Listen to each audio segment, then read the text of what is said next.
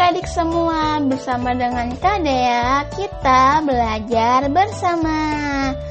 Nah, adik-adik, Kadea memiliki suatu pembahasan loh untuk kalian, yaitu tentang hak dan kewajiban kita di rumah. Nah, sebelum kita masuk nih ke pembahasan kita, adik-adik udah tahu belum sih apa perbedaannya hak dan kewajiban? Hmm, belum tahu ya. Jadi, hak itu adalah sesuatu yang harus kita terima dan kewajiban adalah sesuatu yang harus kita lakukan.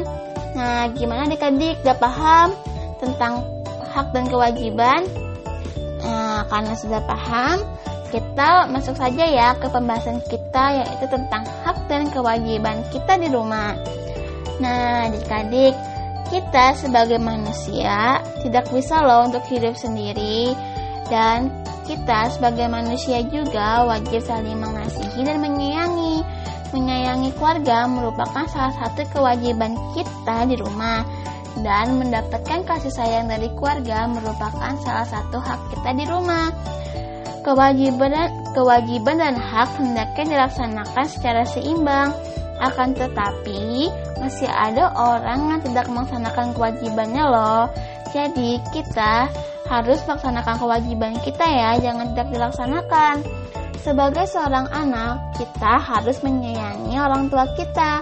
Kita juga harus berterima kasih kepada kedua orang tua kita. Kita juga harus mendoakan orang tua kita loh setiap hari. Nah, menyayangi orang tua, berterima kasih kepadanya dan mendoakannya merupakan kewajiban kita sebagai anak kita juga harus bersyukur karena orang tua kita menyayangi kita. Mereka juga selalu loh menjaga kita, mendoakan kita. Jadi setiap orang harus harus menjalankan kewajibannya. Dan dengan kita melaksanakan kewajiban kita, maka kita akan menerima hak kita. Nah, adik-adik, gimana tadi penjelasan dari kakak? Kalian sudah paham belum hak dan kewajiban kita di rumah tuh seperti apa. Hmm, jadi biar kalian lebih paham lagi nih, kakak simpulkan ya.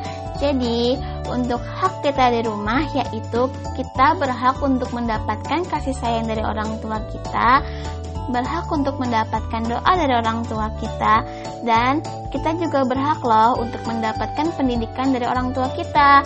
Dan untuk kewajiban kita di rumah sebagai anak yaitu kita wajib untuk menyayangi orang tua kita, wajib untuk mendoakan orang tua kita, dan kita juga wajib untuk belajar.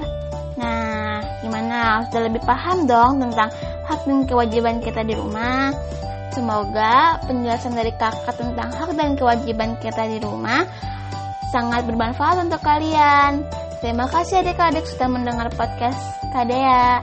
Sampai jumpa di lain waktu. Dadah.